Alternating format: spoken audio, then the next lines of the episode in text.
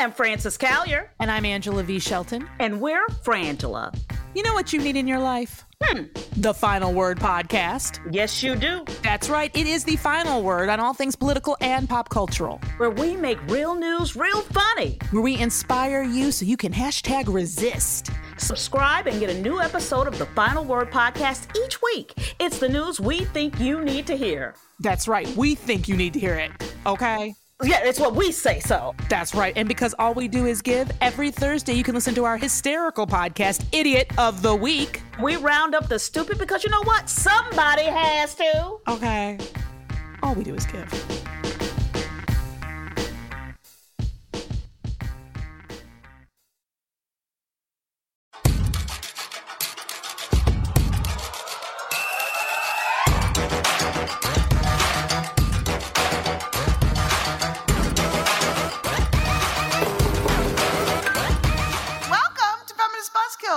Show's pronouns are WGA, SAG, and fuck that asshole that runs Warner Brothers. That is, those are our pronouns. I mean, I can't, I literally can't anymore. And I just want to say, if we're talking about the strike, can we please always mention the salary of every network executive every mm-hmm. time you're talking about it? Because I think it makes a lot of sense. Because you know what? All these issues are intersectional. So I'm Lizz Winstead. And as always, I'm joined by my delightful, talented, lovely, wonderful co host, Moji Olive Hello. It's day two of Netroots, and we have a lot to cover.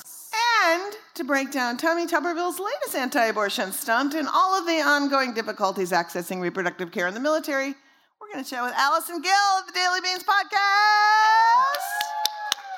Plus, we'll dump a steaming pile of the latest Abobo news on you. Come on. That's right. But first, we're going to bring up Allison Gill. Allison! Allison, we were going to give you like this cool, proper intro, and I think we're gonna just because people might have come to you from MSW, Daily Beans, all the cool podcasts that are on your network, but I don't think a lot of folks know your career, and especially in this Tommy Tuberville moment we're having is directly related to the work that you did when you were at the Department of Veterans Affairs. So let's talk about Tommy Tuberville because what the fuck is happening? Um, in May of 2022, after the leak of the Dobbs decision came out, but before the Dobbs decision came down, thanks, Alito. That was a really fun period of time, I think, for great. all of us. Yeah. Really uh, I wrote an op ed to the Washington Post, and I said, this is going to be very, very bad for national security and the military because all of these trigger bans are going to go into effect around the country. And people in the military, like I was in the military, can't choose where you're stationed. It's not up to you. And when I was in the military in the 90s in Florida, uh, I survived uh, military sexual trauma. I was raped, which resulted in a pregnancy. And I was able, because of Roe, to walk right off base outside of the gate, go to a Planned Parenthood, and receive abortion care. Uh, that would not be feasible now in many states which means that active duty service members who serve in the military where rape is an occupational hazard would be forced to carry their rapist babies to term. So that was just, this is just one group of people that I was like immediately thought would be impacted by the fall of Roe. So I wrote an op ed and I said, Secretary of Defense Austin, uh, President Biden, please allow for leave for reproductive health care in the military because normally you have to put your leave chit in. It has to go up the chain of command. The chain of command, by the way, who decides whether or not to prosecute rapes in the military, and the chain of command where your rapist resides. You have to put a chit in, get it approved like six different levels. You have to say why you're going on leave. Some sometimes you can't get leave unless a nuclear family member passes away. Like my grandpa, I had to get special like it's a lot to get leave in the military. So I said, please stop that. Please grant leave, no questions asked, and then also pass the Military Justice Improvement Act. Well, they flubbed the Mil- Military Justice Improvement Act, but four months later, Secretary Austin, who, who read my op ed uh, along with um, the president, made the decision to change their policy and grant leave for uh, active duty service members, no questions asked. And they actually took it a step further and helped pay for the travel. So I was very pleased with that. And now, for the first time in 164 years, we don't have a commandant of the Marine Corps that threatens our national security. There are hundreds of people waiting for promotion, generals and admirals.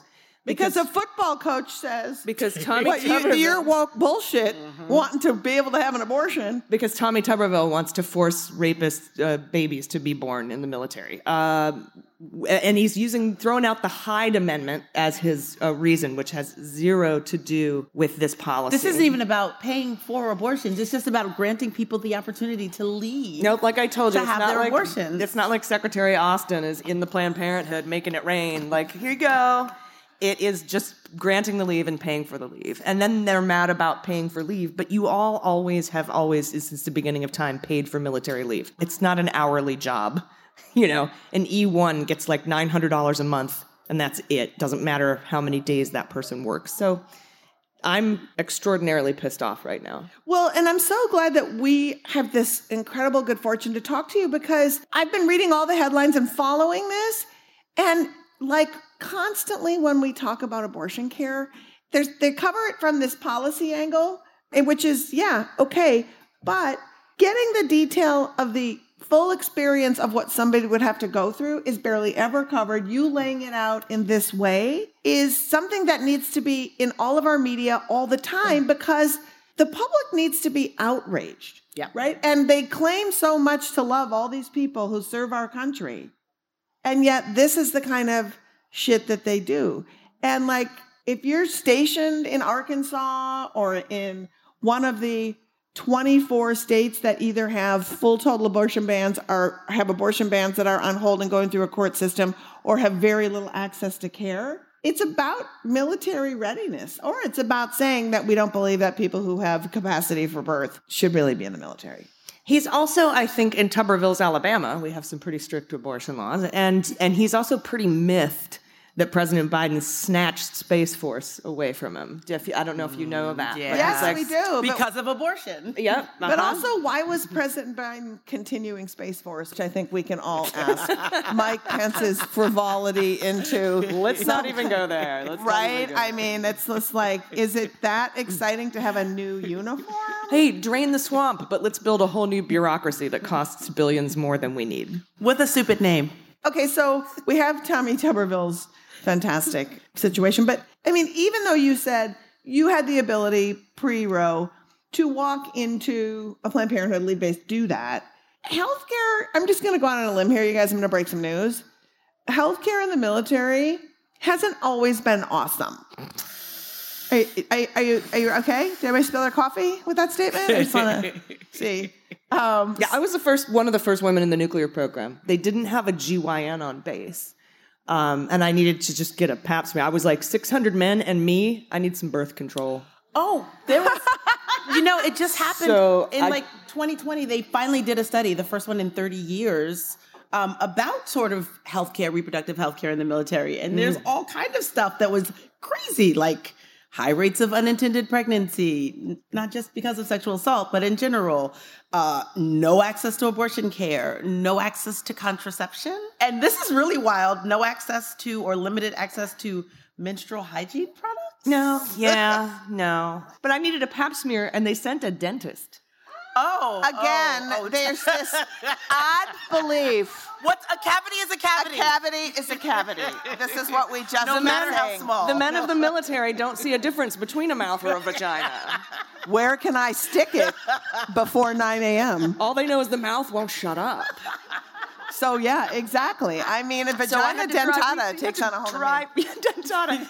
They had to drive me to Jacksonville from Orlando. That was the closest place to get just a pap smear. I'm like, You know, first of all- give me the Q-tip. I'll do it myself. It, I, it's hard enough. it- Like just having to drive from Orlando to Jacksonville seems like enough of serving your country. Yes. Having to be in Florida at all. Yes. Yeah, I mean, I feel like you have done way more than your share and suffered more than most. Thank you. Um, so, having said that, as we're looking at, I guess what can be done, because I think that's the whole thing. Is I feel helpless so often these days. It just feels like when we scream and yell. How is it, Allison, that we can help amplify this as citizens? to bring the outrage it deserves to a media outlets to be telling and framing the story in the way that you just did. Um, we can all support uh, citizen journalism and podcasting and storytelling. Uh, I think it's so, so powerful, so much more powerful than a bunch of angry pundits on yelling at each other on CNN for like who gives a crap what that former FBI guy thinks of my uterus? I don't care. Uh, but but doing what you're doing with your podcast, what we're doing with MSW Media, what y'all are doing with by giving ears to to storytellers and citizen journalists and podcasts, being here at Netroots Nation, um, networking, uh, organizing, uh, those kinds of things are we just have to keep at it in the old grassroots way because we're not like the other side. We aren't fascists. We aren't going to get together in a room and have six of us challenge 100,000 Republican voter rolls in a state. That's not what we do. We, we aren't here to curb people's voting. We want to expand it. And I think that that's the best thing that we can do. I mean, the fact that we all came together and voted him out in 2020, and now we've got a president and a secretary of defense that's willing to put these policies into place is a testament to all of the work that we've done, and we just have to keep doing it. You know, Allison, I would love for folks to hear you did this incredible work while at your time working at the VA. You also got your doctorate, which is incredible. But then you um, transitioned into the storytelling and podcasting. Um, I wish you could just give people a little bit of the whistleblowing what you decided to do. For folks that don't know Allison, the story is really compelling, and I would love for you to tell it really quick before you go. Sure. Um, Trump fired me, so I fired him. That's the long and short of it. Uh, I worked at the Department of Veterans Affairs for over a decade. It was Obama who inspired me. Um, he said, serve your country. I was a disabled veteran, so I couldn't go back into the military. So I got a job at the VA. And you should ask your Republican and MAGA family members, how have their Republican leaders inspired them in their lives? You'll find that there's no answer other than hate and rage. So I went to the VA. I was there for 10 years. I was helping people get access to timely health care. And then the Mueller investigation happened, and I, I, had been a comedian for 10 years, and I was like, wouldn't it be fun and funny to start a podcast documenting the Mueller investigation? We'll call it Mueller, She Wrote and I'll have two other comedians on there. And after that got kind of big, and the Mueller report was about to come out, and Bill Barr and Donald Trump wanted to spin the hell out of it and uh, hide the findings about the breadth and depth of Russian interference in our election. They didn't like that, so they did the old Mick Mulvaney trick where they move your government job across the country and hope that you'll quit. And so I said, all right, fine, you know, fire me. And then I took 12 weeks of leave, uh, which I had earned. Nobody paid for it. It wasn't on your tax. Did you just go have like 12 abortions during that time? I had 19 abortions. okay, amazing. It's incredible. I didn't even need them. I was like, just do just it. Just inseminate me so I can abort again on leave. That is what we do. I came back from leave and they wanted to do a fact finding investigation, Trump's Office of General Counsel, into my podcast. Ah, uh, yes. Uh, oh, podcast. so that feels great so far. Podcast. So after a while, they couldn't find anything because I'm I'm by the book. I'm an ethical MRFer. So can I say? You can yeah, say motherfucker. I'm an ethical. We're on your network. Yeah. so they couldn't find Hatch Act violations. They couldn't find leave violations. So what they ended up doing is because they wanted me to, they wouldn't fire me, and I was supposed to be reporting to DC, and I lived in San Diego, and that's kind of a bitch of a commute. I put in for a reasonable accommodation request for my PTSD to be able to work remotely from San Diego until they fired me. They finally approved that, but then uh, relieved me from my duty, saying I could no longer work for the Department of Veterans Affairs because I have PTSD and I'm medically unfit from being a disabled veteran at the Department of Veterans. okay. Oh yep. And the dumbest part of this is that had he just kept me on, I would not have been able to fundraise because it would be a violation of the Hatch Act. So in March of 2020, he freed me up from the Hatch Act. I went out and raised half a million dollars with me and my friends, and we fired him. So that's the story. That is so great. Um, Allison, MSW, we feel so honored to be a podcast on your platform with other amazing pods, and we love all the work you're doing. And I you're love one of our heroes. that you're part of it. You're my hero too. Yay! Allison Gill, everybody! Oh my God, so much fun. Can we just take a point of privilege to have a conversation amongst ourselves and with you? Yeah. About threads. We have a lot of feelings about threads. I am. Are you? You're on threads. I'm on threads. Yeah, no, it's a. It's sort of like moving from one abusive relationship to another abusive relationship. It does feel very much like it feels that. like that. So yeah, the PTSD moved me off Twitter ish onto threads ish. Um, along with everyone. But I was like, is this a cultural moment? It- It's a little bit of a cultural moment. I think like I'm also a nostalgic person by nature as far as like things that reminded me of connecting and old Twitter brought this community, you know, into me and I met like I would say there's five people in this room who I can identify that I became friends with because of Twitter and threads felt like that and so I decided to stick to threads. I joined Threads. Also, I was like, I think it was soon after the you can only view 600 tweets, which is, to be honest, more tweets than I've been viewing in years a day. But nonetheless, I don't want a limit. I don't care. I don't if, I, be told. if I can have 18 abor- abortions in four weeks of leave, I will have them. Yeah. Thank you very much. I feel like that's fair. All right. Mm-hmm. So I think I'm going to stick with threads. I think it's kind of weird. You can't delete it, but also can't you just not post on threads? Like, I don't know. I feel like that was an option for me to make choices. But you know what? We're not here to really talk about threads, but I felt like we could throw a little bit of thread combo in there. We're really here to talk about abortion and the news of abortion. So Let's get to our big old repo stories of the week, Liz. Let's Hit- get set to it the- off. All right, here we go. A big old self-managed abortion study just came out, and it's great news. A study gathered data from over 1,300 participants in Argentina, Nigeria, and South Asia. And it revealed nine out of every 10 individuals successfully self managed their abortions with the two pill regimen of mifepristone and misoprostol. That's huge, mm-hmm. right? Self managed. self managed, but even more exciting, among those who just took misoprostol, the, the pill that's not under threat, there was a 95% success rate.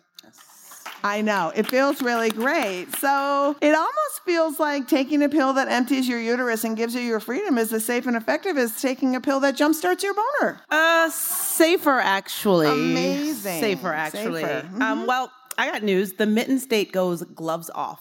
Oh, we got some Michiganders Yeah. here. For 30 years, Michigan Republicans blocked all progress in funding for reproductive health care, cut to 2023, and the first Democratic led legislator in 40 years. What the fuck? said, hold our beer, picked up a pen, and said, We are funding this bitch. Yes! They added $56.4 million for 12 months of Medicaid postpartum aid. They reinstated a Medicaid family planning and cancer screening program. And last year vetoed 3 million in proposed fake clinic funding from the budget. And this is exactly what reproductive justice looks like and is the true meaning of pro-life policies. Indeed. Go, Michigan. Go Michigan!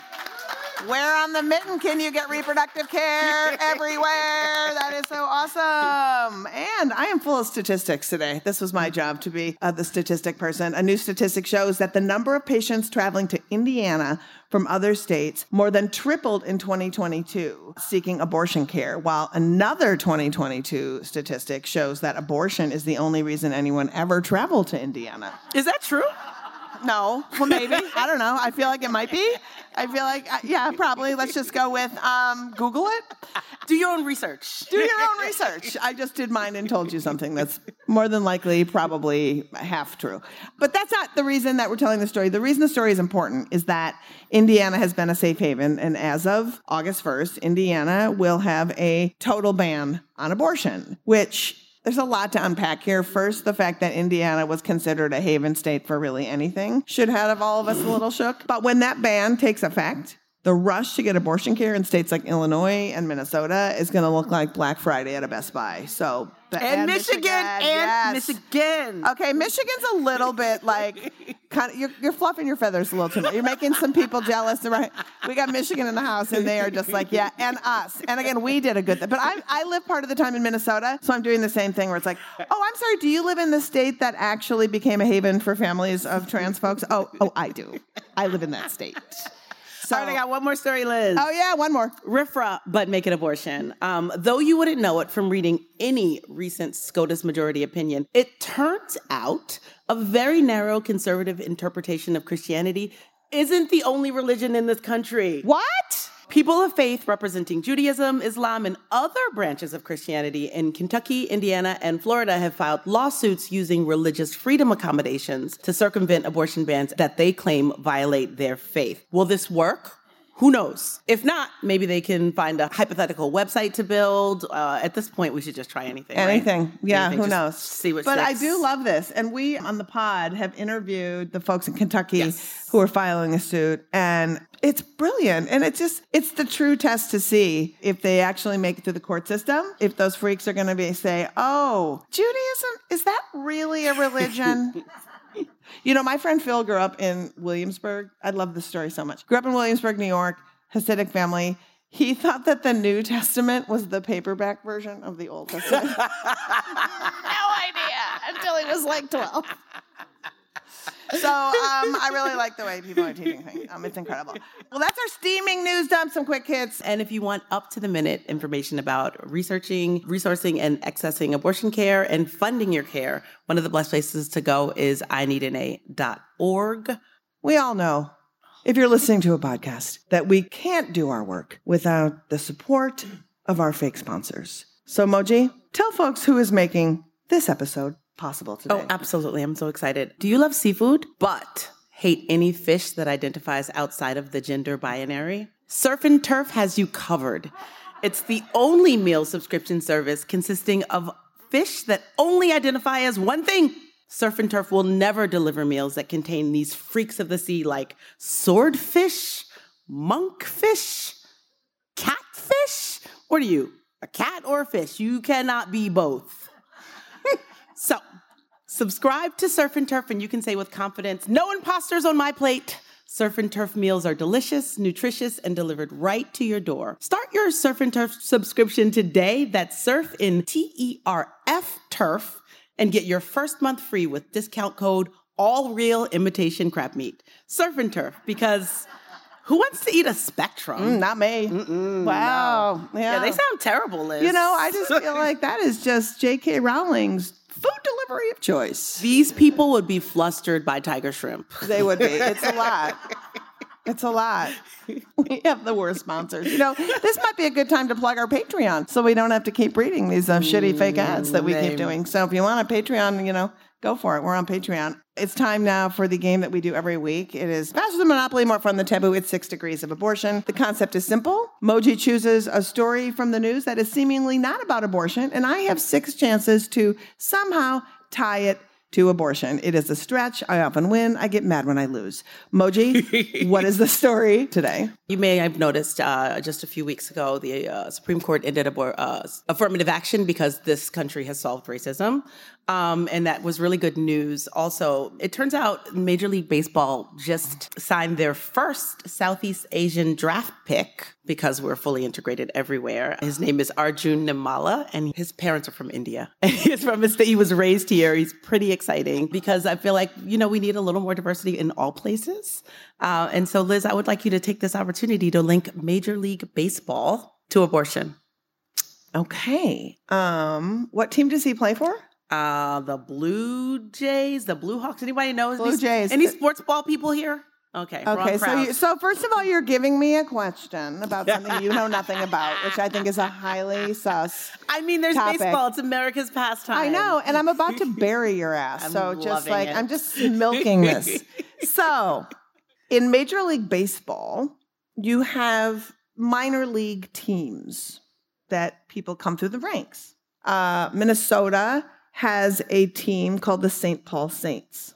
Right before the pandemic, the St. Paul Saints had abortion access front day. You lie. It was Lady Parts Justice Day, I think. Yeah, we were still there. And I threw out the first pitch and I called the game with the announcer. They had it on the screen. It was like, welcome, abortion, abortion, abortion. It was the greatest day on earth.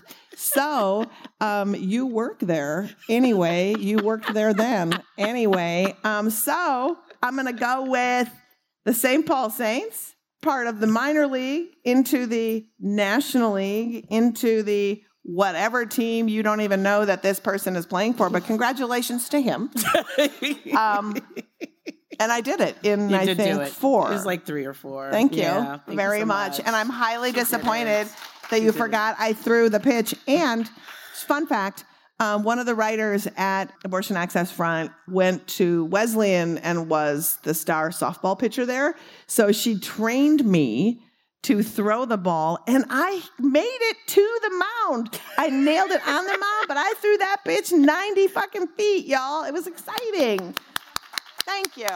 Very proud, Moji. I feel like you're not. I feel like I'm not getting the richest I deserve. Um, no, it's Well, fine. I'm not a sports ball person. I just was excited that they finally have a Southeast Asian uh, player. No, like, oh, I, we're there. I, I mean, I feel like it's great. um, we always have to leave at Netroots time for questions about anything you have to ask or want to ask about any abortion related anything, stories we told today. Does anybody have any questions they want to ask that we can help make you smarter, better, indulge your rage? So the question is this wonderful person works in the reproductive justice area at Moms Rising and lives in Houston. Wanted to know a little bit about pre-Dobbs stuff, uh, significantly the SB 8 law out of Texas that um, sort of kicked everything off in September of 2021. 2021. And then how abortion bans are affecting people of color, people who live in border states, um, low income folks in general. Did I hit it correctly? Okay, awesome. Well, let's start with SB 8. For those of you that don't know what SB 8 was, SB 8 is the law that in Texas that says if you are aiding and abetting somebody who is trying to access abortion care, that you can be hunted down and reported and um, could possibly be rewarded with a See, fine of sued $10,000. civil. It's a, and it's a civil. It's a civil, suit. Yeah. That's right. Texas has done the most, and SB 8 is also it's a continuation of this omnibus abortion ban. If everybody remembers when Wendy Davis had the sneakers on and did the whole thing and all that, like that bill kicked off a chain of amendments and redos, and SB 8 is part of that larger, huge bill. And so they just kept piling on and piling on and piling on to that bill. And now there have been copycats in states that also have this track down law. Um, Idaho, right now, it has a law that's being challenged where they have taken it to the next level of saying they're defining helping a minor access care as trafficking. Abor- They're calling it abortion trafficking. So you can't help them. For example, like if somebody said, Can you give me a ride to my post office box because they were having abortion pills like mailed there? You couldn't drive them. That would be a crime. Never mind just going across state lines. But it, it's a blatant violation of, of commerce and being able to travel freely within your own state. I think it, it is also. I feel like one of the one of the real impacts of that bill is it sort of makes your neighbors and everyone around you uh, someone to be afraid of or someone to not talk to. I think they talk a lot about the chilling effect of that, and it's one that could, you know, there's larger things where people are like, well, an Uber driver could be indicted, and that there's that too. But it also just means like, you know, you might want to ask your friends, like, hey, you know, where I could find some pills, and it's like, I'm not gonna say anything because you might be out here trying to trap me with SB8. It's really insidious. Yeah. Um, and really mean. And also, SB 8 covers if you and I were talking at a Starbucks about abortion and you were like, Do you know any place to go? And I told you, some busybody at the table two tables down who heard our conversation could report. And so that part's wild. And, and then to get to how that really affects people who are living in borders and things like that. Yeah, that's like a whole podcast. But one of the things that I think is super important to remember and tie in is there's just so many insidious aspects of the anti-abortion movement and one of them is something called sanctuary cities has anybody here who here has not heard about sanctuary cities so what sanctuary cities are again it's co-opting really good work that progressives are doing. And they have gone into these communities where they have a friendly city council and they declare these communities abortion safe havens. safe havens from abortions. I Oh, just yes. didn't want you to make I'm it sound sorry. like these are places for, of protection. No, they're no, basically, they're- yeah, yeah. individual communities are essentially able to say, this is a sanctuary city for the unborn. You can't bring pills in here. You can't have an abortion provider. Meanwhile, usually they're little tiny towns full of older people who don't need abortion. And it's a terrible place to start a business for abortion because you'll have one client. Yeah. Um, But what's happened after Roe and and right after Dobbs, um, I happen to be on the board of an independent provider in Texas. So what independent providers are doing, which is so cool, and some Planned Parenthoods are as well, is that they're looking at border cities in states that are accessible for abortion. Well, what these sanctuary city folks try to do is if they get word that somebody is thinking about, let's say, opening up a clinic right across the border, you know, and w- wanting to stay in an area that can really help, let's say in Texas, folks who live in the Rio Grande Valley, right? So that they don't have to travel really far. They will find and hear the city that maybe the clinic is thinking of going to, knowing that it will be a haven for people to cross the border. And then they will work their magic on the city council, and that city council will declare that city a sanctuary city for the unborn.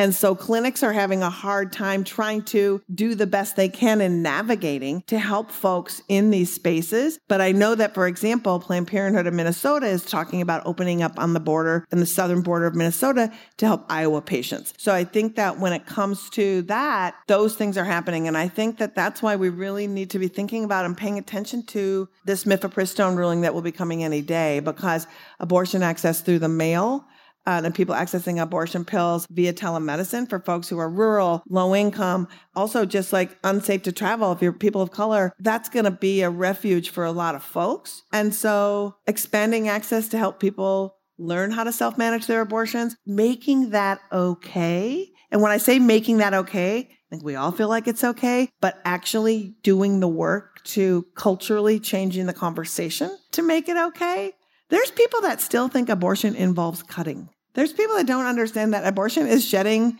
your uterine lining and the contents of your uterus. That is what it is. And there's people that also, and this is a piece of information to tell anybody you know. If you know people who are living in hostile states who need to take medication abortion have gotten it in a means that is not a direct line from, let's say, a healthcare provider. If you orally take medication abortion, and for any reason you need to see a doctor or a physician, the drug is not detected in your system. It is not detected. Nobody will know you took the pills if you took them orally. You can say, I think I'm pregnant, I'm hemorrhaging. This is all available on the CDC website. I'm just quoting information that is out there in the world. I'm saying this for reasons that um, I might have to, but that is just true. The question was a person lives in Orlando and is thinking of moving because of politics, abortion bans. I'm guessing every other Literally ban. everything else. Yeah, yeah. I mean, like puddin' boots is what I like to call the governor, is not doing um, amazing work when it comes to Anything. right. He's- yeah, and he's not doing uh, just work. ask for thoughts on Florida. Um, I on one level, I'm like absolutely like get out of there, save yourself. But also the way that we change these places is that the good people that are there stay there and fight. But we all can't sacrifice ourselves for the movement, like, and nor should we have to. But I feel like there is something to be said for staying and fighting and doing what you can where you are. Uh, that said, I, I would not. I live in New York. and it's got its problems, but I'm probably staying there. I would also say too, um, when it comes to Florida, Florida has a ballot initiative happening right now. For those that have not been following, and it's very impressive. They got 130,000 signatures in the first month, which is really incredible. By February, I think they need. Do you need seven in your state? 700,000? I can't remember.